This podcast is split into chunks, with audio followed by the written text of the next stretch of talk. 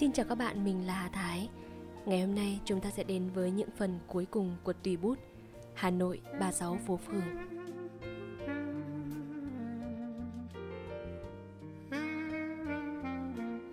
Muốn biết rõ một thành phố, không cần phải biết những lâu đài mỹ thuật, những nhà bảo tàng, những tờ báo hay những nhà văn, nhưng cần phải biết những chốn mà dân thành phố ấy ăn chơi.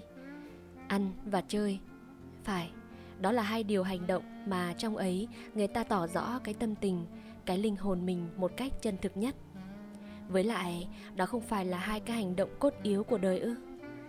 Trong sự ăn chơi, có cả dấu hiệu của dân thành thị, cả những tật xấu hay nết hay, những cái yếu hèn cũng như cái kiêu ngạo. Biết ăn và biết chơi không phải là dễ dàng như người ta tưởng. Và chính bởi từ xưa đến nay sự ăn chơi ở nước ta bị khinh miệt, bị dè bỉu, nhưng người ta vẫn cứ phải chịu theo luật lệ chặt chẽ. Nên cách ăn, chơi của mình mới luộm thuộm và cầu thả và tục tằn. Rồi ngược lại, có một ảnh hưởng xấu xa đến tất cả cuộc đời, cả xã hội. Ồ, nhưng mà từ nãy đến giờ tôi nói được những gì nhỉ? Thôi, vứt bỏ quách những lời bàn phiếm những tư tưởng khó khăn này đi chúng ta hãy để ý, quan sát bọn người ngồi ăn trong hiệu kia, nhận xét những cử chỉ, những nét mặt và những tiếng cười của họ. Một cách cầm đũa, một cách đưa lên hút canh. Bảo cho ta biết nhiều về một hạng người hơn là trăm pho sách, và nhất là những thức mà họ ăn. Bảo cho tôi biết ăn gì, tôi sẽ nói anh là người thế nào. Hà nội là động tiên nga. 6 giờ tắt hết, đèn xa, đèn gần vui nhất là chợ đồng xuân trước khi nói đến những nơi ăn chơi của hà nội Tưởng cũng như dạo qua chợ Đồng Xuân, cái bụng của thành phố, là nơi mà những vật liệu cần cho các cao lâu từ các vùng quê và ngoại ô đến. Ở đây, chúng ta được thấy các thực phẩm còn giữ nguyên hình trước khi biến thành những món xào nấu ngon lành dưới tay các đầu bếp nổi danh hay các bà nội trợ. Tất cả của ngon vật lạ các nơi đều đem đến đây để hiến cho sự thưởng thức sành sỏi của người Hà Nội. Có lẽ tìm được nhiều cái hay nếu chịu khó tính xem dân Hà Nội một ngày tiêu thụ bao nhiêu thứ, bao nhiêu thịt. Nhưng ở đây không phải là cuộc điều tra, cũng không phải là một bài phóng sự. Cho nên nói đến chợ Đồng Xuân, tôi muốn trình bày các hình thức khác. Cái vẻ riêng tấp nập, cái không khí ồn ào, cái màu sắc đặc biệt, hơn là tính cách cùng xấu tốt của các thức ăn kia. Chợ Đồng Xuân là chợ của người Hà Nội, không giống các chợ nhà quê mà cũng không giống các chợ bến thành Sài Gòn hay chợ mới ở chợ lớn. Bạn cũng vào trong chợ một ngày phiên và để mắt ngắm nhìn cùng nhận xét. Từ người buôn kẻ bán cho đến những người mua, từ bác bồi bếp, cậu nhỏ, cô sen cho đến các bà sành sỏi hay các cô thiếu nữ rụt rè sợ hớ. Tất cả chừng ấy người hoạt động trước mắt ta. Hình dáng phức tạp và thu nhỏ lại của xã hội người phường phố. Không có bức tranh nào linh hoạt và thắm màu hơn. Chợ mát ban đêm. Ngày phiên chính thì chợ bắt đầu họp từ 3 giờ khuya. Không phải là họp ở trong, Nhưng là họp ở ngoài cổng, Ngay giữa đường. Do những người tuy có thức hàng bán Mà có lẽ không bước chân vào chợ ngày nào. 2-3 giờ đêm Khi các đường phố của Hà Nội đã trở lại yên tĩnh và vắng lặng sau khi cái hoạt động cuối cùng của những người đi xem hát hay đi coi chớp ảnh về thì phía các ngoại ô từng top một các người chồng hay bán la ghim bắt đầu đem hàng của họ vào. Những gánh hàng nặng trĩu và kẹo kẹt trên vai theo cái đưa đẩy có nhịp của bước đi. Những người ấy vội vàng và yên lặng, không nói một lời nào. Họ không có thì giờ. Có khi từ nơi cách xa Hà Nội 4, 5 cây số, họ phải dạo bước đến kịp. Và cứ trông cái thân người uốn cong dưới gánh nặng chúng ta biết ngay những người cần lao và chịu khó. Quen đi với những công việc nhọc nhằn và nhẫn nại ít nói trên màu đất. Thỉnh thoảng vài nhà khá giả hơn tương đối mang hàng đi trên những chiếc xe tay bánh gỗ ngày xưa cũ kỹ và tơi tả. Lộc cộc lạch cạch theo bước chân của một anh nhỏ kéo gầy gò và áo rách vai. Những mớ rau tươi mới hái còn ướt sũng sương đêm hay là nước mát giọt từng giọt xuống đường thành một vệt dài. Đủ các thứ rau và quả của những mảnh vườn phì nhiêu và chăm bón ở chung quanh Hà Nội. Những củ su hào tròn lớn và màu như ngọc thạch, những củ cải đỏ thắm như máu tươi, những củ cà rốt vàng thắm như màu da cam, nằm cạnh những quả cà dài bóng và tím như men tàu, những quả su su xanh ngắt, những củ radish phớt hồng và xinh xắn mà người ta đoán sẽ giòn tan dưới hàm răng và những thức sau mà cái vẻ mặt tươi xanh tốt trông dịu mát và đỡ khát cho thân thể. Những mớ tỏi tây xếp thành chồng cao, những bắp xà lách chắc chắn và quấn quýt, những bông cải hoa mềm mại và ngon lành. Trên các mớ cần hay muống mượt tươi khiến ta nghĩ đến những chiếc ao xanh dờn như tấm thảm ở thôn quê. Họ gánh hàng đến và bày ra trước chợ, ngay trên đường nhựa để đợi các người đến mua buôn dưới ánh sáng đèn điện và trong luồng gió thoảng đêm khuya. Đấy là một phiên chợ của cái mát mẻ, non tươi, phiên chợ xanh của cả Hà Nội họp mà người Hà Nội không biết. Những thức hàng mỏng manh ấy không thể đợi ánh sáng gay gắt của ban ngày để mà héo úa. Nên trước khi trời sáng, trước khi phiên chợ chính thức bắt đầu họp dưới mái tôn thì phiên chợ xanh đã tàn. Những người bán lại mang quang gánh không đi trở ra các ngoại ô và những chiếc xe gỗ cũ kỹ lại lộc cộc dắt về các đường đất quanh thành phố. Bà cụ bán xôi Trong khi chợ xanh đang họp, tuy đêm khuya mà quang cảnh cũng không thiếu phần tấp nập. Những người bán gọi thêm một số người mua, cả người bán lẫn người mua lại gọi thêm một số hàng quà. Gánh hàng phở nóng trước chợ Đồng Xuân lúc 3 giờ đêm cũng là gánh phở ngon có lẽ là không khí mát và lặng ban đêm Mùi phở thơm quyến rũ người ta hơn Rồi hàng xôi, hàng bánh cuốn nóng, hàng bánh tây chả, vân vân cũng tụ họp nhau để lập thành cho đầy đủ một dãy quà ngon, nhiều hương vị. Nhưng các hàng quà đó chỉ có bán những buổi phiên chợ mà thôi. Ngoài ra có một hàng quà bán ban đêm. Dù phiên chợ xanh có họp hay không Vì trước chợ Đồng Xuân bao giờ cũng lâm vào cảnh vắng lặng và tịch mịch. Bao giờ cũng có người một vài thầy đội xếp đến tour đi tuần đêm một vài người thích chơi khuya hoặc ở các dạp hát hay nhà chớp bóng về. Còn vui chân, lang thang mãi trên các vỉa hè Hà Nội để nghe tiếng gót giày của mình vang động. Hoặc ở cao lâu ra, muốn đi hóng mát cho tiêu. Hoặc ở các tiệm thuốc viện ra cái này thì phần nhiều đã có một vài điệu chánh choáng trong chân. Muốn đi đây đó, không mục đích, không cần nghĩ trở về. Và thấy đời lúc ấy dung dị, dễ chịu và tạm tạm sống được muốn thức quả no thì lại hàng xôi cơm của bà cụ phố hàng khoai bà dọn hàng trước cửa chợ đã từ lâu lắm không biết đã mấy năm rồi và chỉ dọn từ lúc 9-10 giờ tối trở đi cho đến sáng. Bà bán đủ thứ các xôi, xôi vò, ăn bùi và béo, xôi đỗ, ăn đậm vị, xôi lạc, ăn vừa miệng, đôi khi cả xôi gấc đỏ tươi. Lúc sới ra, khói bốc thơm phức. Ăn với những miếng đậu thái vuông to, rán phồng, tuy rất ít mỡ và muối sẵn sàng. Hay những miếng chả trâu, không ngon lành lắm, người nghèo có kỳ quản đâu. Đã lâu, bà có làm một thứ giò sỏ, mỡ giòn và mộc nhĩ, ăn cũng thú vị. Khi nào đồ trường khách hàng đã ngấy rồi thì bà rán cả cơm với cái giếc rán, với trứng gà omelette mà tôi ngờ là trứng vịt, với bó giò hay giò lợn và cả một nồi mọc đông quánh như keo sơn, béo ngậy như thịt đông. Ở đây không có gì đáng quyến rũ một người sành thưởng thức, quả vậy. Nhưng phải trông các bác xe, các người phu ngồi ăn mới hiểu cái ngon lành có thể đến bậc nào. Nhấp một vài chén rượu, thông thả gặm một mảnh vó bò, may có dính nhiều thịt vo tròn nắm xôi trong tay trước khi đưa lên miệng. Họ có cái sung sướng của nhà nghệ sĩ thưởng thức áng văn hay. Có lẽ họ là những nghệ sĩ không biết. Mà nếu hôm ấy buổi xe lại có lãi, thừa được vài hào thì cái thú của họ thực là vô cùng tận. Cho nên quanh mặt hàng của bà cụ phố hàng khoai bao giờ cũng vây một hai vòng người. Thỉnh thoảng chúng ta thấy được một vài nhân vật lạ một vài người không biết ở đâu và sống bằng cái gì gầy gò và rách dưới nhưng quần áo rách là những thứ sang trọng trước kia nhìn kỹ thì biết là những người nghiện. Lắm người nghèo có kỳ quản đâu.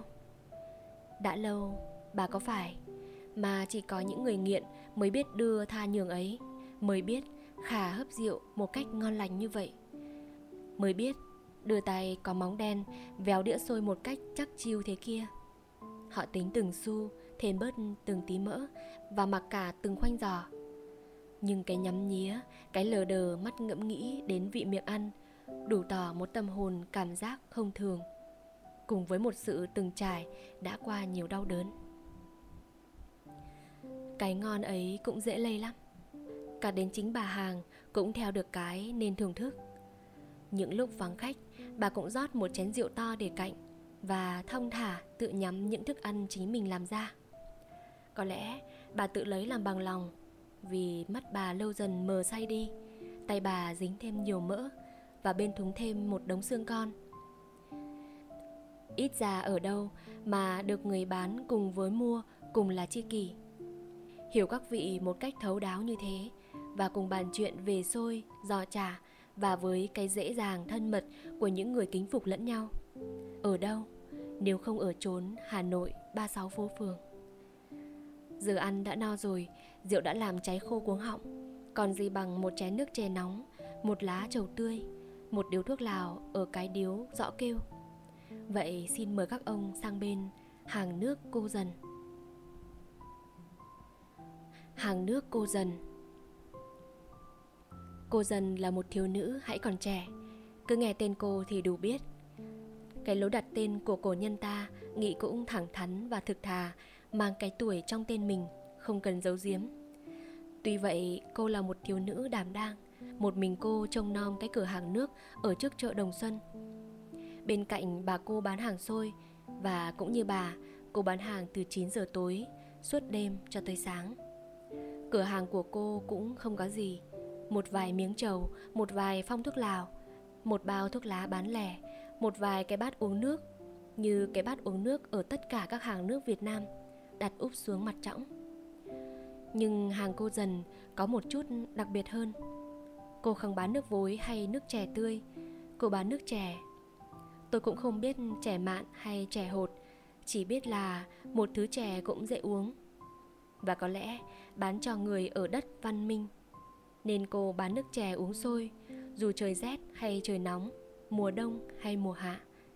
Ấm chè bọc cái áo gai rất cẩn thận Dựng bên một cái hỏa lò than cũng hồng Mang một ấm nước bao giờ cũng gieo sôi Ai uống nước đường thì có cốc thủy tinh Một xu một cốc. Cô múc vào cốc một thìa đường. Tuy đường đắt mà xem ra cô múc nới tay lắm. Nghiêng bình chè rót đầy cốc Vừa đưa lên cho khách với cái nhìn của đôi mắt nhỏ, lanh lẹ. Hai con người đen bóng loáng như hai con mắt của một con vật non nào. Ăn cơm uống rượu xong mà được một cốc nước chè đặc rất nóng thì ai chả thích. Nên hàng cô dần đông khách lắm. Có khi cô trở tay bán không kịp. Kẻ đứng, người ngồi xuống vòng quanh. Nhưng ngồi xổm mà thôi Vì hàng nước ấy lại còn có cái đặc biệt nữa Là không có ghế ngồi. Những bác phu xe đặt nón Lần túi lấy một điếu thuốc lào. Vài thầy đội xếp uống chè từ ngụm nhỏ Trên cái xe đạp gác ở hè với vài khách hàng áo ngắn còn trẻ tuổi hay điểm thêm vào vị nước một vài câu bông đùa nhẹ nhẹ đối với cô hàng. Thỉnh thoảng, một bác phu già rụt rè thầm khẽ bên tai cô hàng nước, hoặc trả tạm một vài xu ở món nợ còn lại, hoặc nằn nì xin chịu nữa. Cô hàng díu đôi lông mày nhỏ lại một chút, nhưng cô dễ tính, rồi cũng bằng lòng. Một hàng nước đắt hàng vì các thức quà bán đã đành nhưng đôi khi cũng đắt hàng vì cả cô hàng. Cô hàng nước việt nam dù ở dưới bóng đa bên ruộng lúa hay ở dưới mái hiên của đường phố. Ở đâu cũng vậy miệng cười tươi của cô hàng là dây liên lạc khắp cả mọi người.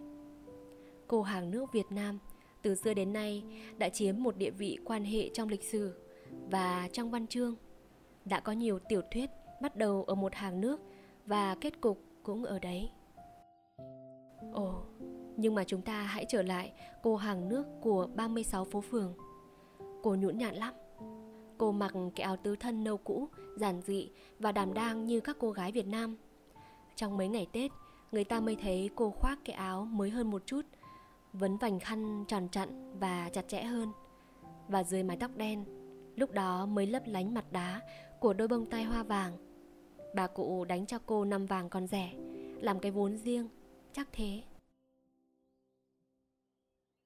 Cô không đẹp, chỉ xinh thôi, và tính cô cũng như tuổi cô Còn trẻ con lắm.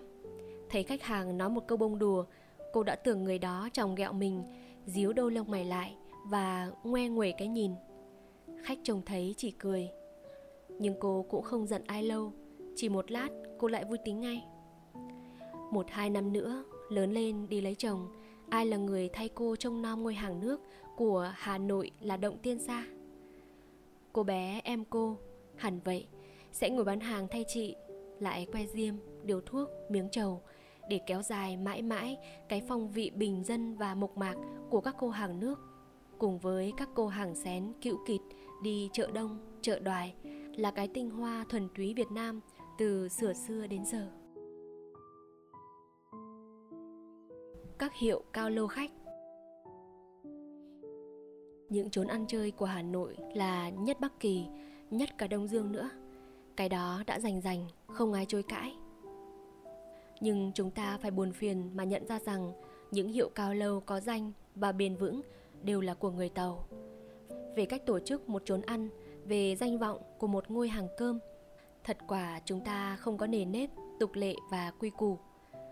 Hồi hà nội còn là kinh đô của vua lê chúa trịnh chắc cũng có nhiều quán rượu tương tất do người mình chủ trương nhưng giờ vết tích còn đâu cái quán rượu mà cụ Nguyễn Du lúc còn trẻ tuổi bắt ba bốn người bạn uống rượu và bàn chuyện về lũ kiêu binh. Cái quán rượu ấy chẳng hạn mà còn đến giờ. Còn cả bộ trường kỳ mà Nguyễn Du đã ngồi thì hẳn là một chốn đáng cho ta trọng vọng giường nào. Nhưng không có cái chúng ta muốn thì đành yêu mến cái mà chúng ta có. Mà những cái chúng ta, người của 36 phố phường đang có thì cũng chẳng phải là không đáng yêu bạn chắc đã nhiều lần thưởng thức cái món bánh gà rán da giòn thịt mềm vị thơm của đông hương viên hoặc một buổi chiều buồn bã mượn cái men say của rượu mai quế lộ sánh trong chén để nhắm nhía cái mùi béo của những miếng phì tàn trong như thạch đen, lẫn với cái vị ớt của nhát gừng muối hoặc rót một chút thanh mai, còn nồng cái hương chua của những quả mơ ngàn lên trên chiếc bánh dừa quánh nước. Hoặc gọi một bát cơm lá sen để người thấy mùi thơm ngát của mùa hạ trên hồ. Bạn chắc đã thưởng thức cái mềm béo ồ, tất cả cái thú vị của thớ thịt và của xương giòn của món chim quay hiệu quảng sinh long hoặc màu vàng óng ánh của sĩa gà xì dầu bạn đã thưởng thức cái món thịt bò của hiệu nhà khách cháy tự lạc hiên có chú bếp béo quay và cô hàng nhí nhảnh. Tất cả các món bằng thịt bò, xào cải làn, áp chảo, mì bò nước hay khô mà bao giờ thịt cũng mềm, cháy xém ngoài mà trong vẫn sung nước ngọt. Ấy là hồi năm ngoái, năm kia, chứ bây giờ thì chủ với tớ ở hiệu đã chia rẽ nhau rồi. Ông chủ tự lạc vẫn ngồi gật gật cái đầu sau quầy hàng mà chú bếp béo thì nghiễm nhiên trở nên một ông chủ khác của hiệu Nam Viên. Còn cô khách nhí nhảnh ngày trước thì đã đi lấy chồng. Ở hàng buồm còn hiệu Mỹ Kinh, nhưng cái ngon về món ăn thì hình như không trú chân ở đó. Hàng trống có hiệu Cao Lâu Tử Xuyên, hàng bông có Vân Nam Tiểu Gia, tự Hương Lâu và Đại Á Tây Á. Hiệu sang nhất là Hà Thành, đó là những hiệu cao lâu cũng như các phòng ngủ thì nhau được mọc lên như nấm sau cái hồi dân Trung Quốc chạy loạn sang ta. Không có gì đáng kể. Người Asia mà sang trọng lịch sự cũng được người ta coi trọng ngang với cái vị ngon mà chúng ta sẽ có nhịp trở lại sau này. Trở lên, đấy là tất cả những cao lâu của người Tàu ở Hà Nội. Của một giống người có lẽ hơn ai hết đã nâng việc ẩm thực lên mực một nghệ thuật hết sức phiền toái, tỉ mỉ và cầu kỳ ngủ giường phương Tây, lấy vợ Nhật Bản, ăn thức ăn tàu. Có dân vừa thanh cao trong chén rượu hâm nóng trên tuyết, hay trong chén trà núi Vũ Di pha vào chén sứ men như ngọc thạch, lại vừa bề bộn thừa mứa trong những bữa tiệc đầy hàng chục món. Cầu kỳ đến bắt một giống nhái ở Hồ Nam, gầy bụng lấy nguyên miếng mỡ để nấu nước dùng. Thật đi từ đầu nọ đến đầu kia, dùng hết cả cảm giác quan của linh hồn và của nhân thể. Muốn thết bạn xa hay đãi một người khách quý hoặc trong một dịp long trọng hay đặc biệt nào đó của người Hà Nội chỉ biết đưa nhau đến một trong những hiệu cao lâu ấy nhưng cũng chỉ ở những trường hợp ấy mà thôi có lẽ vì ăn luôn những thức cầu kỳ và nhiều vị ấy trong chán, hay cũng vì giá tiền có đôi chút hơi cao. Còn trong những lúc thường, lúc đi chơi mát vần vơ hay ở các dạp tuồng, dạp chiếu bóng đi ra, người hà nội ưa đến những chốn khác hơn. Những hiệu nem, hiệu phở, hiệu cháo lòng nhỏ nhỏ, giải rác khắp phố, phần nhiều của người ta trông nom. Ở đấy với một vài hào, họ có thể có dăm ba món để ăn và một cút rượu văn điển hay cút rượu con hiêu. Vài lá rau thơm quen thuộc để khê khà, nhắm nhía các thú đi ăn hiệu. Ở đây mới hội họp tất cả hà nội. Sang cũng như hèn, đủ các hạng người, từ ông trường giả giàu có đến nhà văn sĩ nghèo nàn. Trong cái hoạt động vui vẻ của cái không khí đặc biệt của hà nội.